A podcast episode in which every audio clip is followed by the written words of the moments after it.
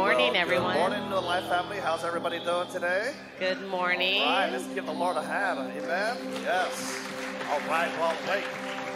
I'm Eric Cabrera. This is my wonderful wife, Diane Cabrera. And once again, it always it's such a pleasure and an honor to welcome everybody to another Sunday service here at New Life. I just want to say welcome to everybody watching out in the patio. Beautiful weather. Thank you, Jesus. Finally, the sun stopped being shy, right?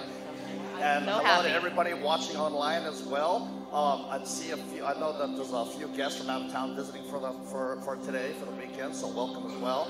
And if you're new here, if it's your first time here to New Life, we, we just want to say welcome to you. And we'd love to get to know you better. So I encourage you after service to please stop by one of our Connection Central booths. We have one in each side of the lobby and also one out in the patio as well. And we even have a gift for you. Yes, and um, good morning again.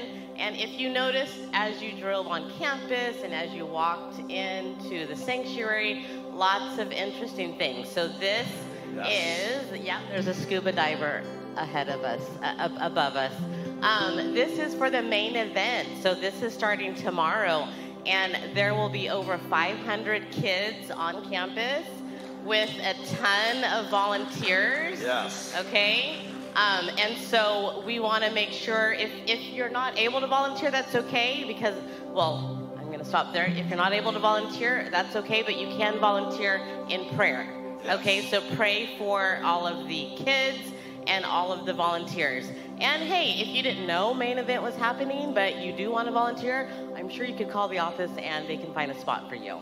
Okay? Um, also, the kids are going to be learning basically how much God loves them in all different types of fun activities. It'll be a ton of fun. Yeah, it's so important. And also they get to learn about how God has a plan for their lives. Amen. Despite setbacks and the shipwrecks that come that may come their way, they get to learn about how God still wants to use them no matter what. I know we have all been through that and we all understand that, right? One thing I learned is that sometimes when things seem like they're falling apart, they're really falling into place. Amen. So if you're able, please stand and tell the person next to you, I might be I may be shipwrecked, but I'm not sunk.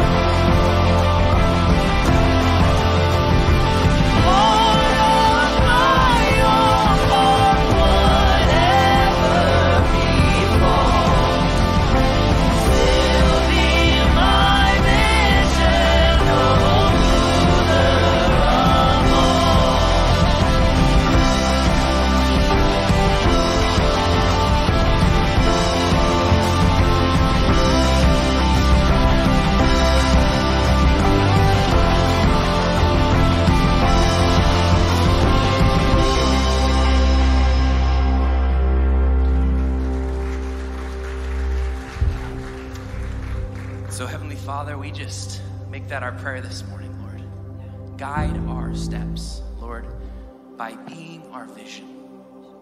Lord, help us to see you even in the darkest moments of our lives, Lord, and help us to cling to what is true, what is lovely, what is pure, God. Thank you for the peace that your voice and that your presence bring, Lord.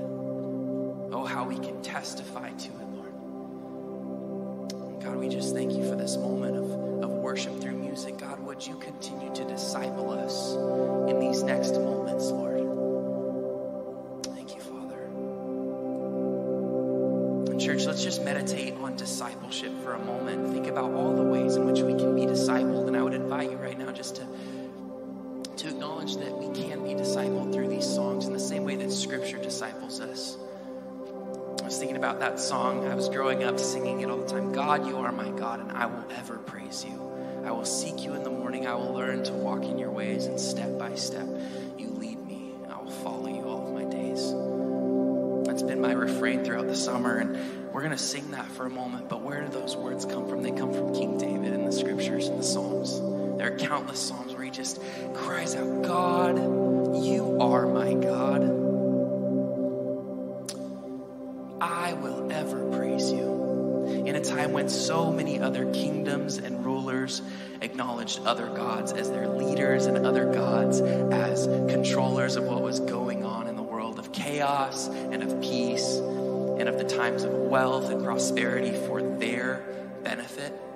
But King David said, I'm going to cut through all of that nonsense and I'm going to worship you, even though my enemies are rejoicing over me, even though other kingdoms are thriving, Lord, and we might be struggling in this moment. You are still on the throne.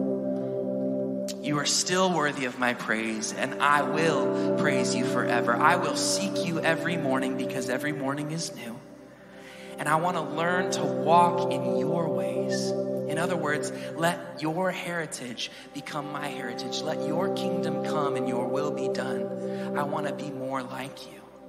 Because I know that step by step, even though I can't see it, you will lead me. I will respond and follow you all of my days. So we just want to be discipled by this song, by these prayers, by these scriptures. In this moment, I just encourage you to take a posture of worship, whatever it looks like in these next moments. If you want to kneel at your seat, if you want to sit down, if you want to stand with your hands raised, just worship your God in spirit and truth, like King David, declaring that He is indeed Lord. He is indeed God. He is indeed on the throne.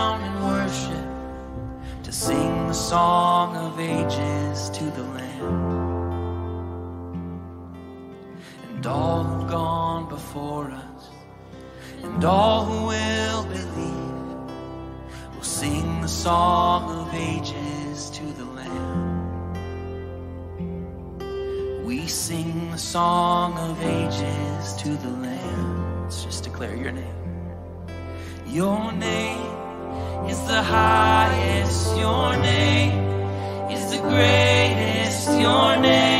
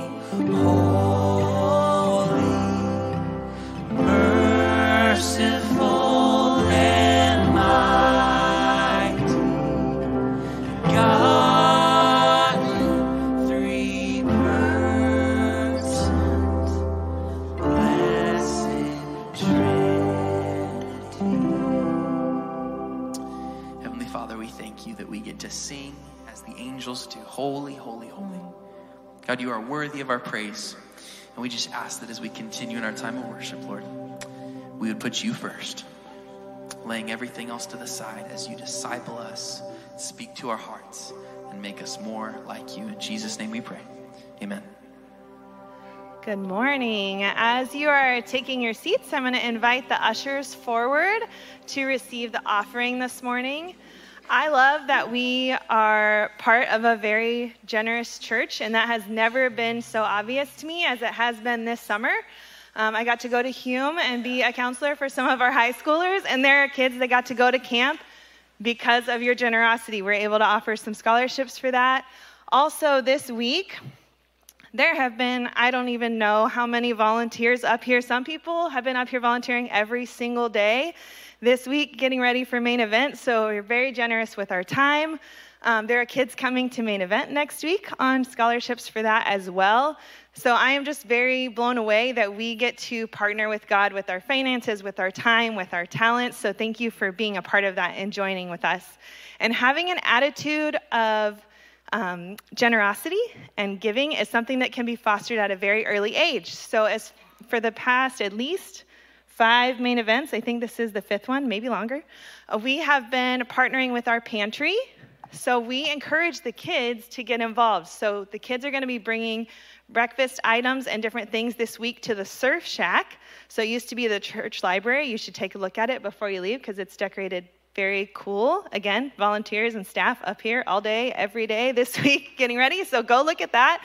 But kids are going to be bringing stuff for that, and we encourage you guys to partner with us in that too. You can come by any afternoon this week. You can come in the morning, but there's a little bit of chaos on campus this morning in case you haven't heard. So I would maybe come in the afternoon if you want to drop some stuff off to donate to that as well and help them reach their goals. Um, so thank you for being a part of that and just continue to pray for main event this week. It is a big production. There are lots of powerful things that are happening, um, so it's going to be a great week. Another thing coming up is we are going to be having baptisms in August. Um, so one of the things I'll come back to movie night. Sorry, I skipped. Um, I one of the things I love about baptisms is it's a choice that you've already made, and you're just getting to show it to everyone. Um, so, one of the things I like, I found this morning in Acts 22, verse 16, and I love the way it's phrased in the message translation. Um, so, this is right after Saul, who will become Paul very shortly, um, has been persecuting Christians, and he has this amazing encounter with Jesus and he was blinded for a bit and then received his sight back. So then um, Ananias is telling him, So what are you waiting for? Get up and get yourself baptized, scrubbed clean of those sins, and personally acquainted with God. So, when you give your life to Jesus in baptism, that's what you're doing. You're saying you want that personal relationship and you're being um, cleansed of your sins. So, if you want to join us at Beach Baptisms, that is happening in August, August 13th. You can come find somebody at a connection counter. We can help get you signed up. There's also going to be a baptism meeting the Sunday before, so August 6th, in between services, if you want to learn a little bit more about that. But we would love to have you and celebrate with you, and it'll be a big party on the beach. Okay, so the slide I skipped, my bad um, going back to that, is we have a family movie night, not this Monday, but the following Monday, July 24th. So it's for elementary families. Um, we just want you to have a time of connection, see who the other families are at our church. So see, you can your kids can meet the other kids, parents can meet the other parents. Um, but you can start coming at 5:30. The movie will start at six, and um, it's going to be on the patio, weather permitting, and we'll have light snacks. But you can bring your own dinner, come in pajamas, and just come hang out with us and have a good time. Okay, I think I hit everything out of order, but I did it. So if you prepare your hearts for the message today. Stories are the language of the soul. They have a way of penetrating the heart in a way few other influences can. This is why Jesus used storytelling so often to illustrate deeper truths. He knew the power of a story to cut through to the heart. These now famous stories are known as parables. They were Jesus' way to communicate an important kingdom principle in a form that we could remember and that would meet us where we are at.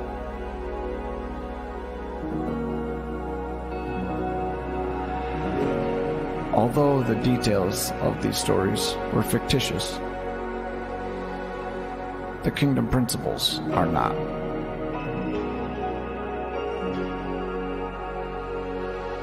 Today, they continue to remind us who God is and what He calls us to be a part of, and how much He loves us.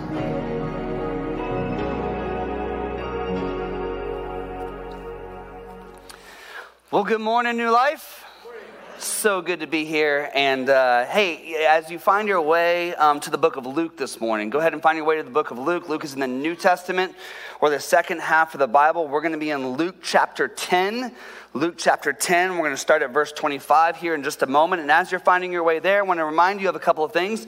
Uh, first of all, you know, during summertime, it is good for our team and our, and our staff um, and our leaders to be able to have some time for vacation. It's also a time where, for myself, if you're new to New Life, you may not know that I serve as a reserve chaplain with the United States Air Force. And so there's some commitments that I have there. We always, um, and we believe strongly in what we call our teaching team. And uh, can we just um, celebrate what God did through Pastor Gina last week. I heard some amazing testimonies coming out of that. And uh, so grateful for the incredible pastors and teachers and preachers that we had the privilege of being on our team. Um, and, and, what I love about that is um, there's something that we, we intentionally kind of push back against uh, that we sometimes see in kind of the evangelical Christian world in America, and that is the celebrity pastor. Now, I never have any um, concerns about me becoming a celebrity. Uh, I'm just, that's not my personality. Uh, that's not, you know, I, I just don't have that it factor, right? Like, you know, I'm like, it's all the Lord. I, I just look at it.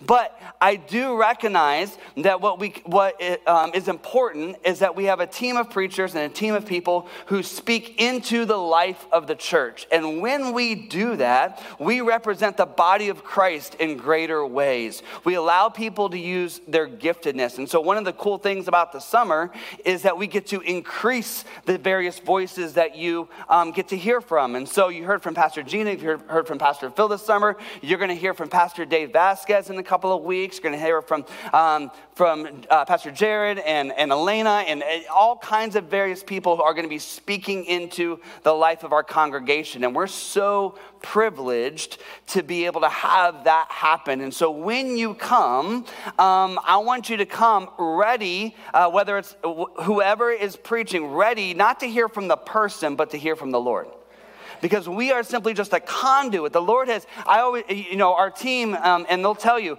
we want the Lord to do something in us before we bring that message. And so the Lord has already been speaking to us before we ever come and preach a particular message. And so we just want to encourage you to come ready. Hopefully, you've already not only got your scripture open, but if you are a handwritten note taker, go ahead and take out your notes. If you're a phone note taker, go ahead and take out your phone so that you can listen into what the Lord has for you.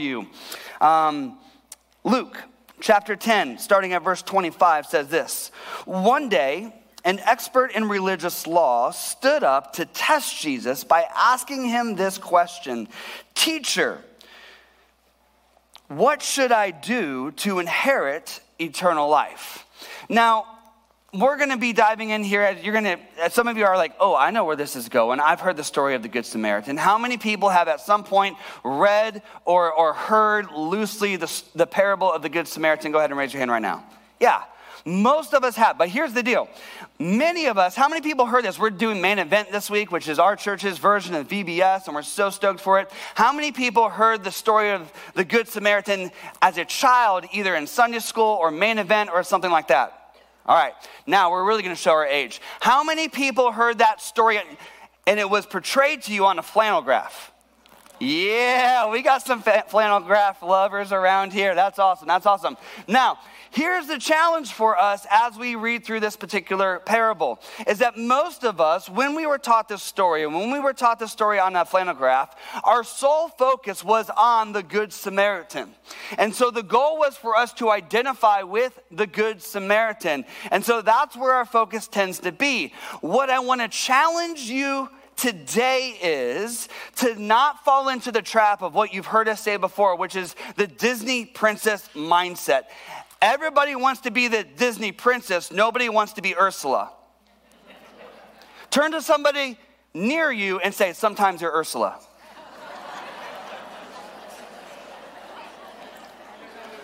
So this is what we have to be careful of, right? Because we want to read this story and we're like, oh yeah, I know what I'm supposed to do. I'm supposed to be kind to others. I'm supposed to be compassionate. I'm supposed to be loving. And we never allow ourselves to, um, and more specifically, we never allow the Holy Spirit to search our hearts and say, when am I being Ursula? When am I being the lawyer? When am I being the priest? When am I being the Levite? When am I being the person who doesn't get it all right? And Lord, how can you, through the power of your Holy Spirit, convict me? How, through the power of your Holy Spirit, can you correct me? How, through your, uh, the power of your Holy Spirit, can you lead me to repent- repentance? Because the repent- repentance is a gift from the Lord. It's a turning from our ways to, it's His kindness being shown to us because He wants to draw us into deeper relationship with Him. So, maybe a very first um, person that you want to kind of check yourself with is Are you the lawyer?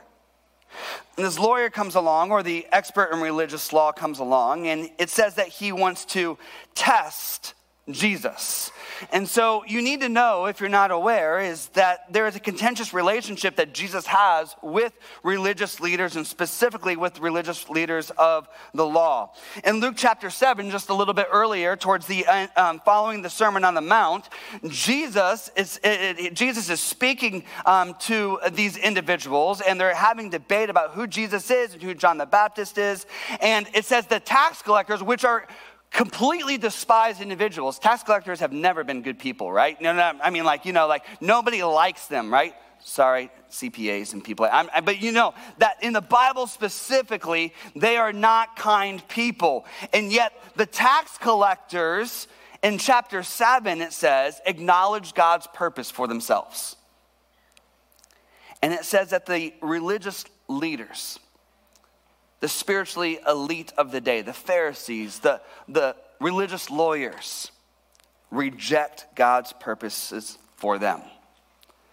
And so there's this contentious relationship between Jesus and the Pharisees and the Sadducees and the religious leaders of the law. Later on in Luke chapter 11, it says that Jesus goes through these woes when he's kind of calling these individuals out. And he said, Hey, you did. Jesus was not good at the compliment, like the compliment sandwich, right? You, have had somebody do that before where they give you something kind, they critique you, and they try to get. No, Jesus just said, Hey, you're doing this wrong. Woe is to you. It's a gut punch. And at the end of him uh, kind of saying this, one of the religious lawyers gets up and says, Jesus, why are you insulting us?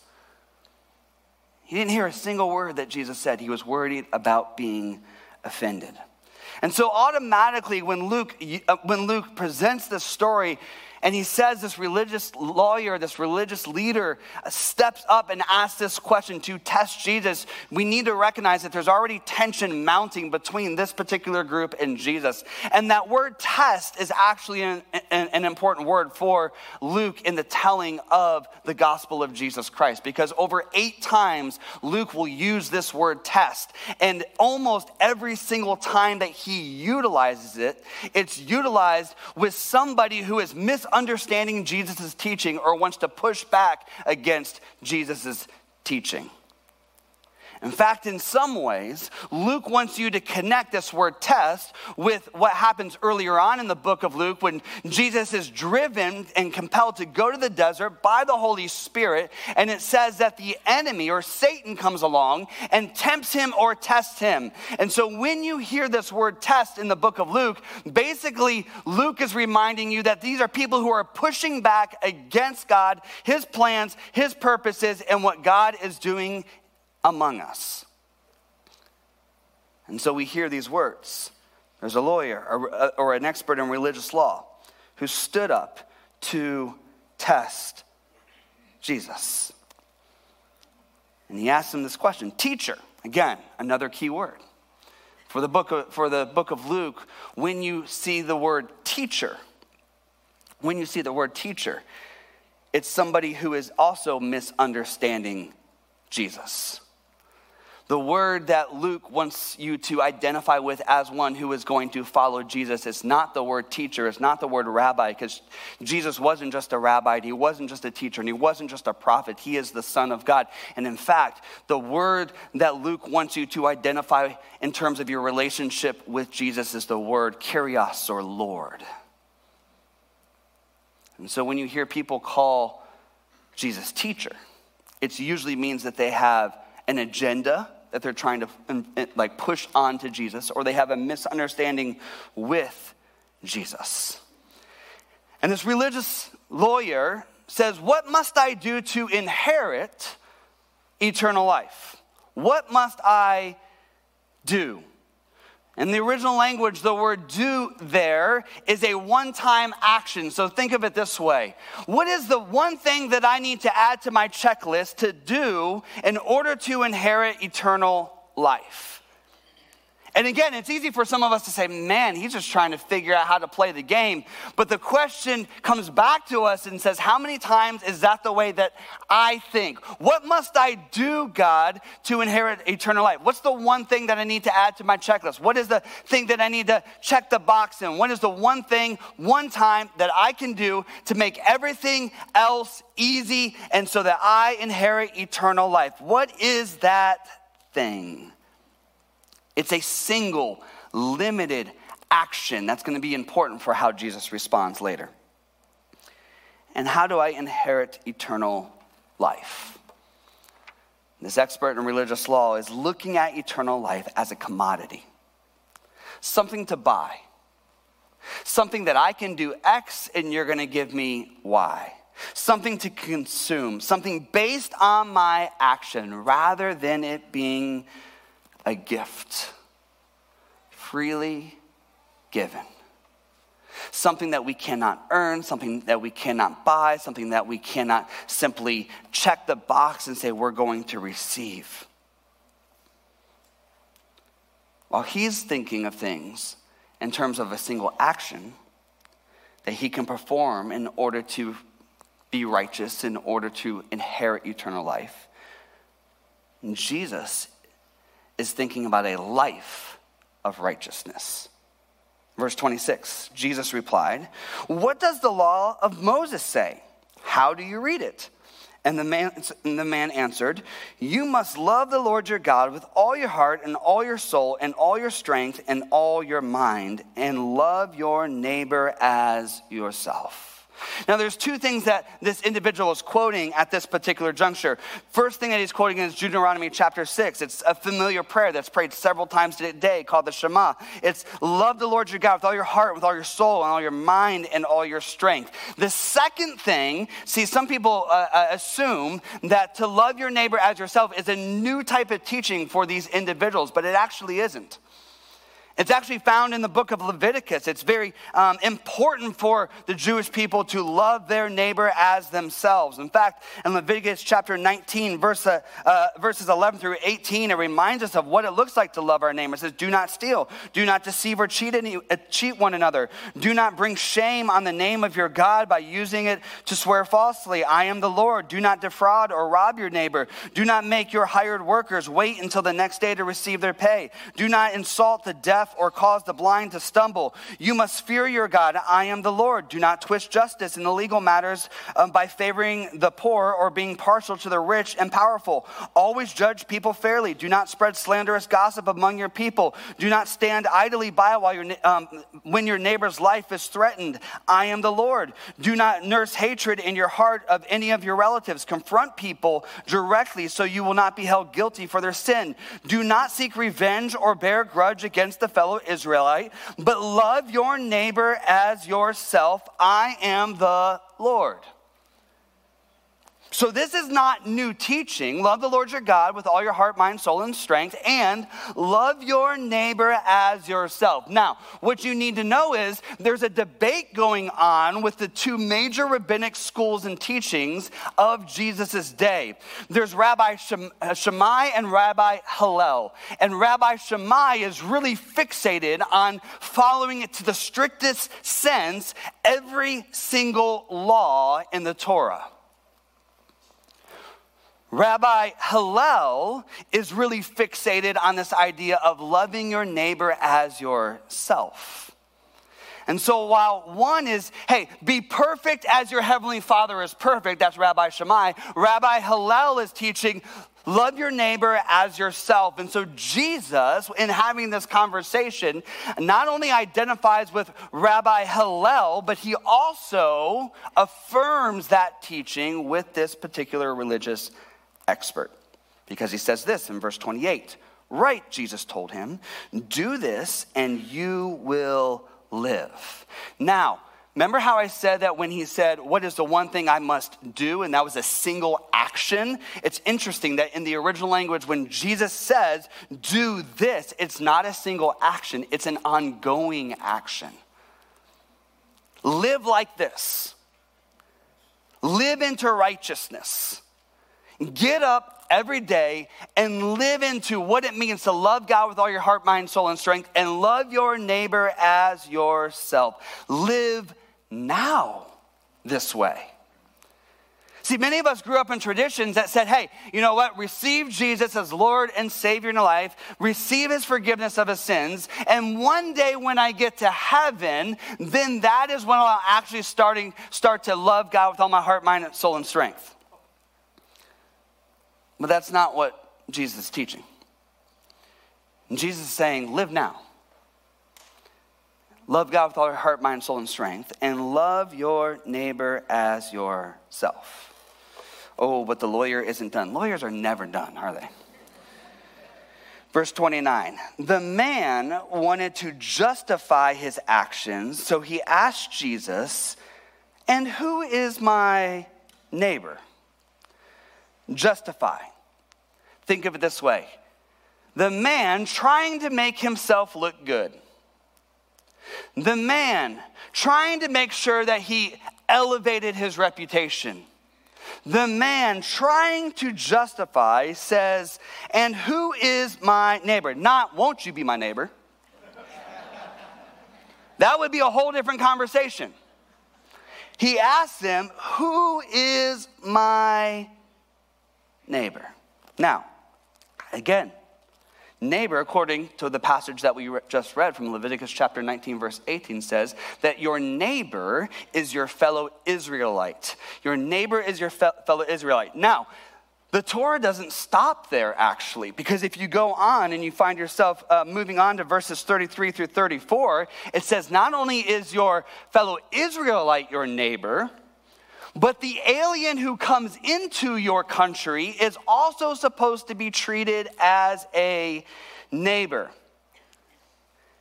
And as I'm reading this, and this is where I think we need to, like, again, put the mirror up and say, okay, where do I have this religious expert lawyer's tendencies? Is our constant temptation for, to look for the minimal, bare minimum requirements when it comes to our relationship with God. Where do we find ourselves going, how much sin can I sin before sin's gonna really affect me? How close to the world can I get and still be in relationship with God? How much do I actually have to forgive so the Lord will forgive me? How much do I actually have to love?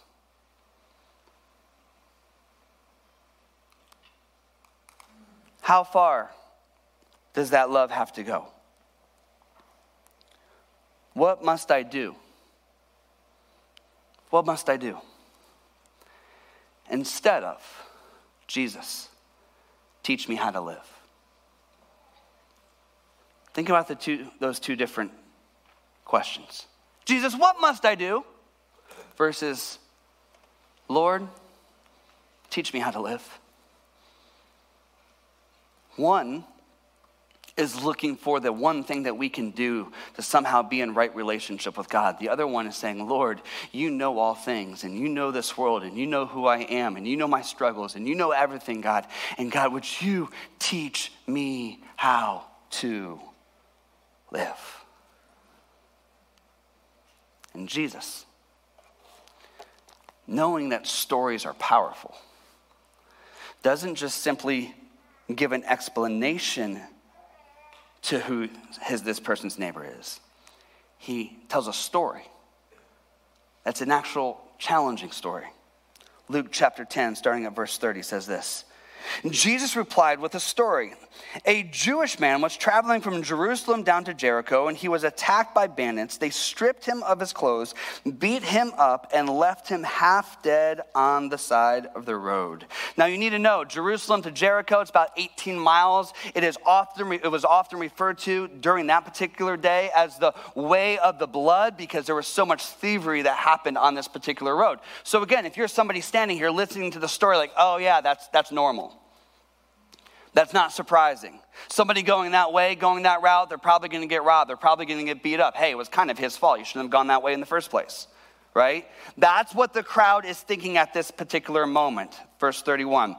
By chance, a priest came along. But when he saw the man lying there, he crossed to the other side of the road and passed him by. A temple assistant walked over and looked at him lying there. But he also passed by on the other side. Now, this is where, when you would hear this story being told on a flannel graph, that the people would say, Boo, let's boo the people, right? Like you get the kids all riled up. Yeah, don't be the priest. No, no, that's not you. That's not you. That's not you. No, that's that's us. Because before you are too critical on these two individuals about why they passed on the other side of the road, again, let's understand their context a little bit. These individuals, specifically the priest who passes on the other side of the road, was was most likely adhering to Levitical law that said, hey, be careful, uh, don't come in contact with any dead bodies or even half dead bodies, because if you do, you will defile yourself for seven days. And so there's this individual saying, hey, hold on a second, what, how do I live in this tension? There's somebody that's here, he's probably already dead anyway, so I don't really want to get involved. And, and if I do, then I'm not able to do my role for seven days at least. Not only that, but if you touch that, that person, you've also are probably carrying the food for ritual rites and sacrifices. And not only will you defile yourself, but you will defile all the food and all the sacrifices that you have with you. The Levite who sees this uh, priest uh, pass on the other side of the road understands that he's also involved in an honor and shame culture. And within this honor and shame culture, if the person who is over you does something and you try to do something different, you will cause that person to have shame heaped upon them. And so there's this cultural undertone that I would never do anything that would shame the person who is over me. And then, if that wasn't enough, in Leviticus chapter 20, verses 22 through 24, as from the word of God, these regulations and rituals are being spoken. It says, You must keep all my decrees and regulations by putting them into practice. Otherwise, the land to which I am bringing you as your new home will vomit you out. Do not live according to the customs of the people I am driving out before you. It is because they do these shameful things that I detest them, but I have promised you, you will possess their land because I give it to you as your possession, a land flowing with milk and honey. I am the Lord your God who has set you apart from all other people. So you have this Levite and this priest who are trying to keep the regulations and, and, and rules and laws of God so that they might be able to usher in the Israelites to, uh, uh, to the promised land. And, and, so they see this individual and they don't want to um, kind of say, hey, God, you know what? I know that you said this, but I, I you know, I'm going to do this anyway. I wonder how many times we live in that tension. Yes, what they did was wrong.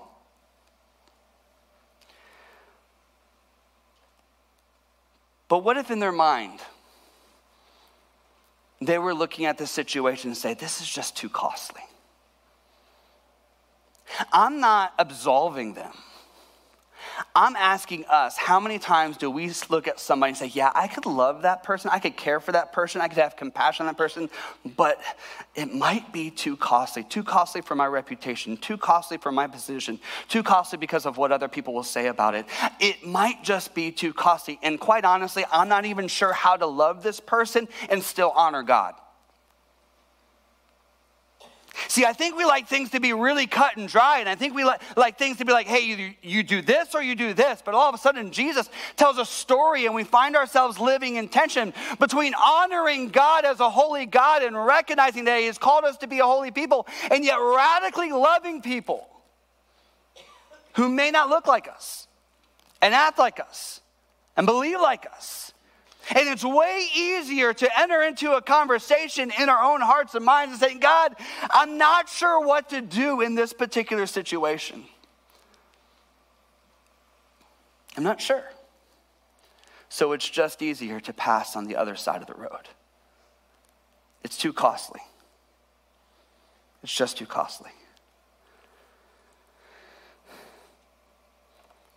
In the minds of the crowd that was gathered there, a priest came, a Levite came.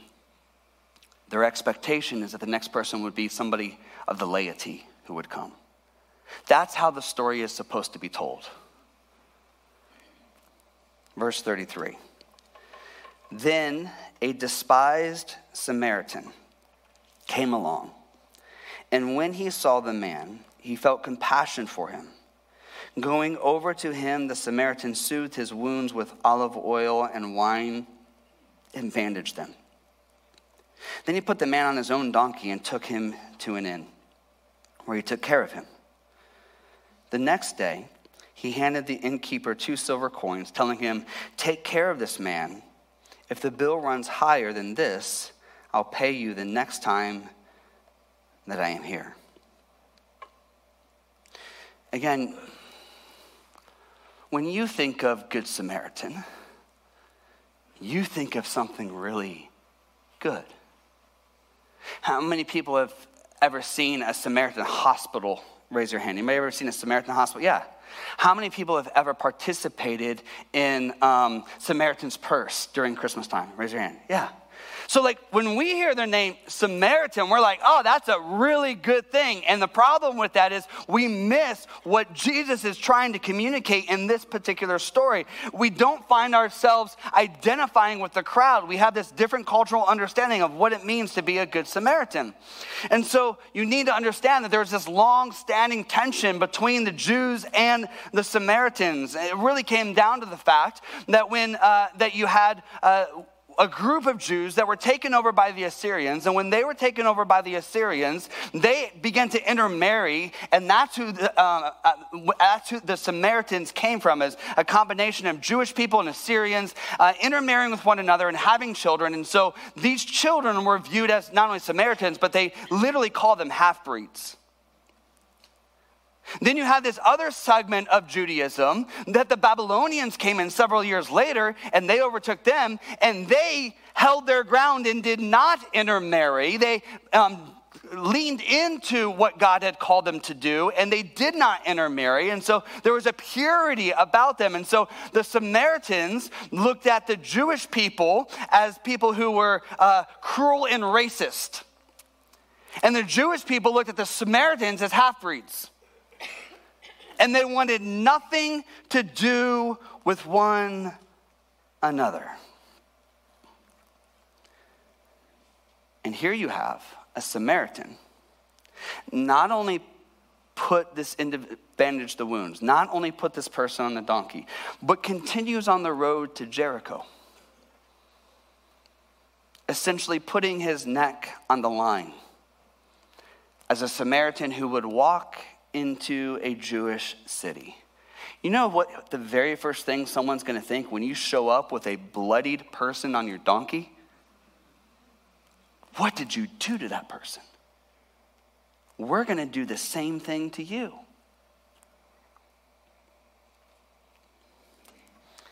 Verse 36. Now, which one of these three would you say was a neighbor to the man who was attacked by bandits? Jesus asked. And the man replied, The one who showed him mercy. And then Jesus said, Yes. Now go and do the same. Again, go and do. Go and live this out. Go and figure this out. Now, as we're reading this passage, there's, there's kind of three things that I want us to kind of focus in or hone in on. And the First one is this that one of the things that this particular parable is teaching is that we should love our people. Right? Love our people.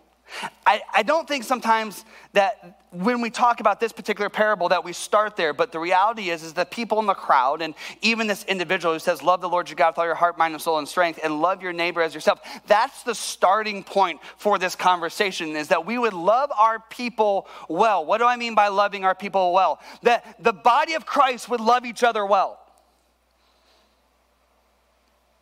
In fact, Jesus later on says, You will be known as my disciples by how you love one another. That we would find ourselves loving our neighbor, our fellow believers in Christ well, our families well, the people that are connected to us well. Here's the challenge, church. I'm not sure that we do that well. I think we exhaust a ton of energy not loving each other well. I think we, eh, we, we have a ton of energy expended on gossiping about each other. I think that we have a ton of energy expended on, on pointing fingers at one another. I think we have a ton of energy expended on all these things internal. Well, that person doesn't think like me, and that person doesn't vote like me, and that person said this on social media, and that person's gossiping about me. And now, now think about it. If we're spending that much tension trying to figure out how to love one another, how are we ever going to love people who don't think like us and act like us and believe like us. I think we're weary. I think we're exhausted of just trying to figure out how to love each other. And yet, that's the beginning point of what Jesus wants us to live into as this reality of how to love others. So, Let me ask you this question at the end of each one of these portions. When it comes to loving your people, when do you cross on the other side of the road? How easy is it for you to cross on the other side of the road? See, there's something that I believe about marriages, but I also believe it about friendships, and I also believe it about the church. There is no perfect marriage, there is no perfect friendship, there is no perfect church. We're not striving for perfection this side of glory. What we are striving for is a culture, an environment of reconciliation, of redemption, of restoration. We will hurt each other. We will say things that we wish we could take back. But the question becomes how will we reconcile with one another? Or will we simply just cross to the other side of the road? How well do you love your people? The second one is this the second portion is this that we would go out of our way to love other people. Because again, it would be really easy just to stay in our own circle, in our own place. But, but the question becomes how do we, as the people of God, go out of our way to love others who don't think like us and don't believe like us and don't act like us and live different lifestyles than us? How do we go out of our way to love other people. There was a study done in 2019, and when individuals all across the United States were asked, when you think about a Christian, what, do, what comes to your mind? These are people who weren't believers, but when you think about a Christian, what comes to your mind? And these are the top three answers that came to mind. They are too political, they're judgmental, and they're anti LGBTQ. Those are the three things that came to people's mind who were people who aren't believers when they were asked, What do they believe about Christians? Now, there is a whole lot of uh, conversation and nuance around those three answers that we could get into and we could talk about and all those types of things. But let me ask you this in a culture that is redefining the idea of love as being simply just an intellectual affirmation to somebody else's beliefs, as a, in a culture where people are saying love is really about a feeling, what if we as the church, rather than trying to spend an exhaustive amount of time trying to figure out what our arguments are against other people, we, we were so radically active in our loving of other people that it confused them. What I mean by that is, what if people understood, hey, I may not agree with you, but there's a disconnect here because you don't agree with me, and yet you are acting in such a loving way to me? That would confuse people. They'd be like, that doesn't make sense to me. Tell me more. How does this even work? The whole golden rule actually comes from a, another philosophy outside of the Christian tradition that simply said this don't harm others. Church, I think sometimes we have taken more of that side of things. How do I just keep people at a distance and I just don't want to cause waves and I just don't want to harm others? Love in Scripture is never an intellectual exercise. Love in Scripture is never about, do I feel like loving this person right now? Love in Scripture is always action. That's why Jesus says, Love others as you want to be loved. Actively love others as you want to be love. And here's what goes on in our minds right now. What if people think I'm affirming them if I love them? What if people think that I'm agreeing with them if I love them? What if, and all the what ifs go in our minds. And so what we do is rather than loving them, we walk to the other side of the road because that's just safer. I don't have to think through anything. It's just easier just to avoid it and not get messy. What, what, if people, what if people think that somehow I'm friends with that person? Oh, it's just easier to walk to the other side of the road. It's messy. It's messy. But the final, the final area that Jesus is trying to get our attention with is even the most challenging. Go out of your way to love your enemies. See, again, when you hear Good Samaritan, you're like, oh, those are those nice people that deliver boxes of Christmas presents all over the world. But if I rewrote this story, and every generation has, during the Civil War, they would have heard the good Northerner or the good Southerner.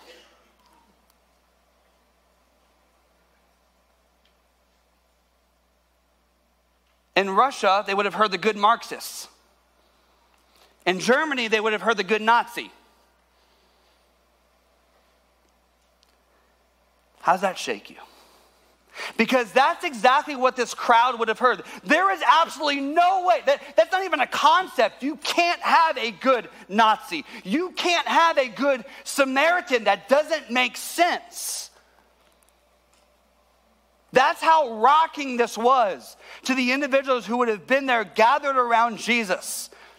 And so Jesus is within this story challenging people to love your enemies, not just the people that look like you and act like you and believe like you, and not just the people who are a little bit outside of your circle, but your enemies. How do you love that person? How do you love the North Korean? How do you love the gossiper? How do you love the one that you can't even say their name? Did you notice that?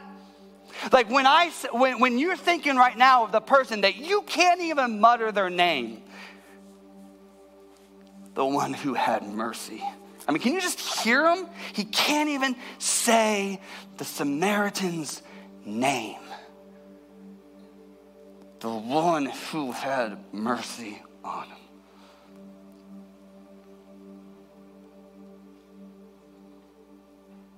How do we love the ones who have hurt us and stepped on us and abused us and talked bad about us? How do we love the ones that have gossiped about us and defamed our names? How do we love them? Because I don't know about you, but it's so much easier just to walk to the other side of the road. It is so much easier just to walk to the other side of the road.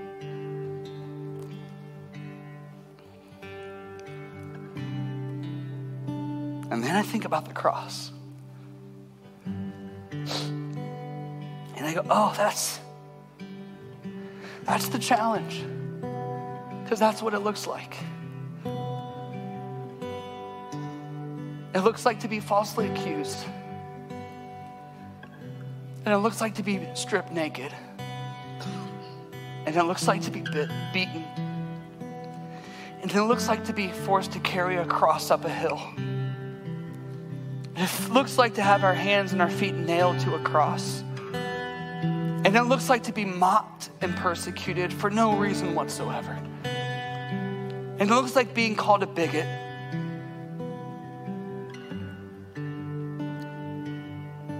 And it looks like not being able to take a breath because you're can't find a comfortable position.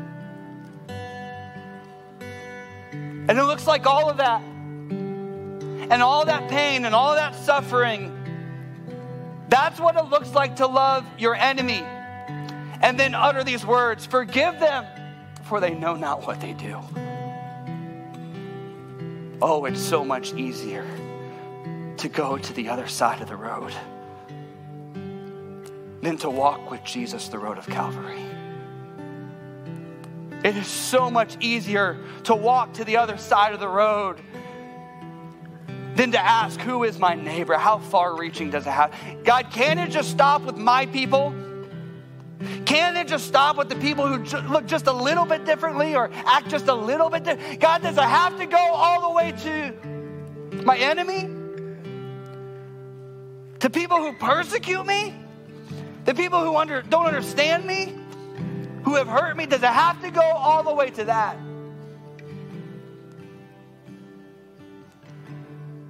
Go and do likewise. That's his answer. And it's messy.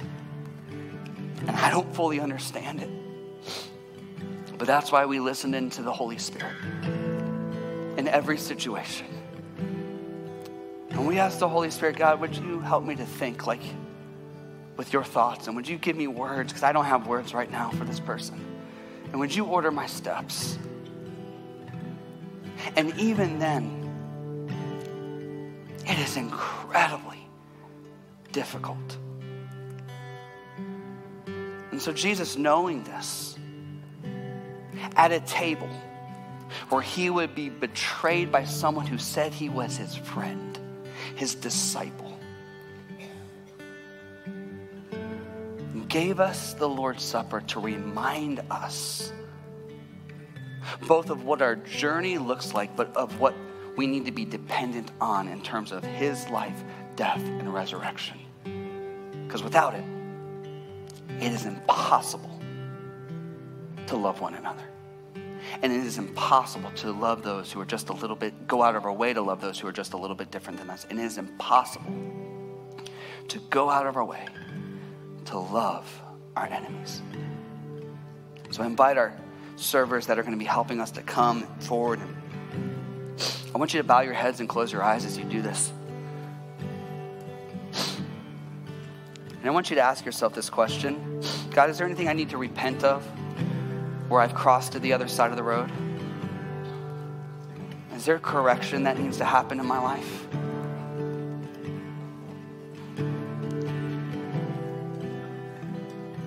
And then, forgive me, God. Forgive me for crossing to the other side of the road because it's too difficult. Forgive me for crossing to the other side of the road because I don't want to deal with the messiness. Forgive me for crossing to the other side of the road because I don't want to seek your voice and your mindfulness in this particular situation. Forgive me, God. Teach me the way of the cross. Teach me to walk this journey. Fill me with your love as I receive these elements. In Jesus' name, amen. I invite you to come forward, moving from front to back at this time. You'll leave from your left, come, receive the elements, return to your right. As you do that, hang on to your elements because we're going to partake of these elements all together once everybody has been served.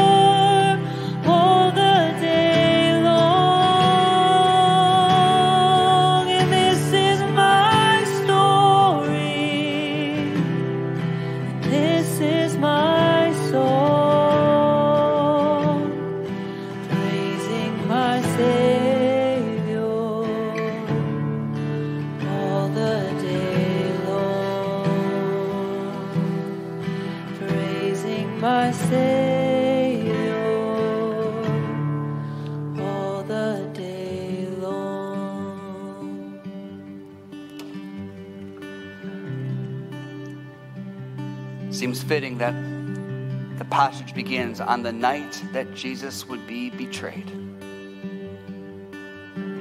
He taught us how to love. He took the bread and said, This is my body, which will be broken for you.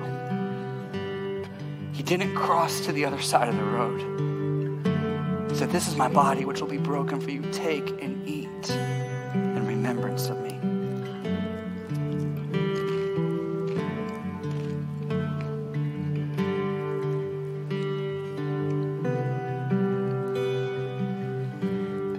Supper, he took the cup. He said, This cup represents the new covenant that will be made through my shed blood. He didn't cross to the other side of the road. Take and drink in remembrance of me.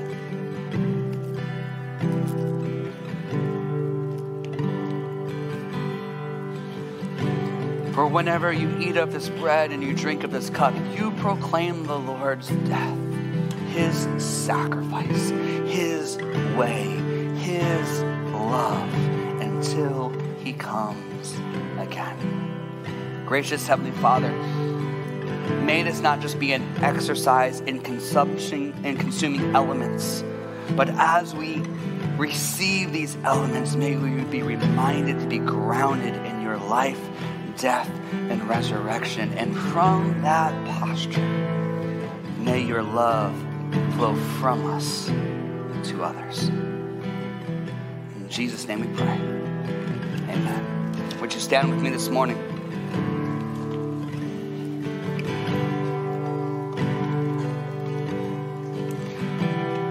As you leave today,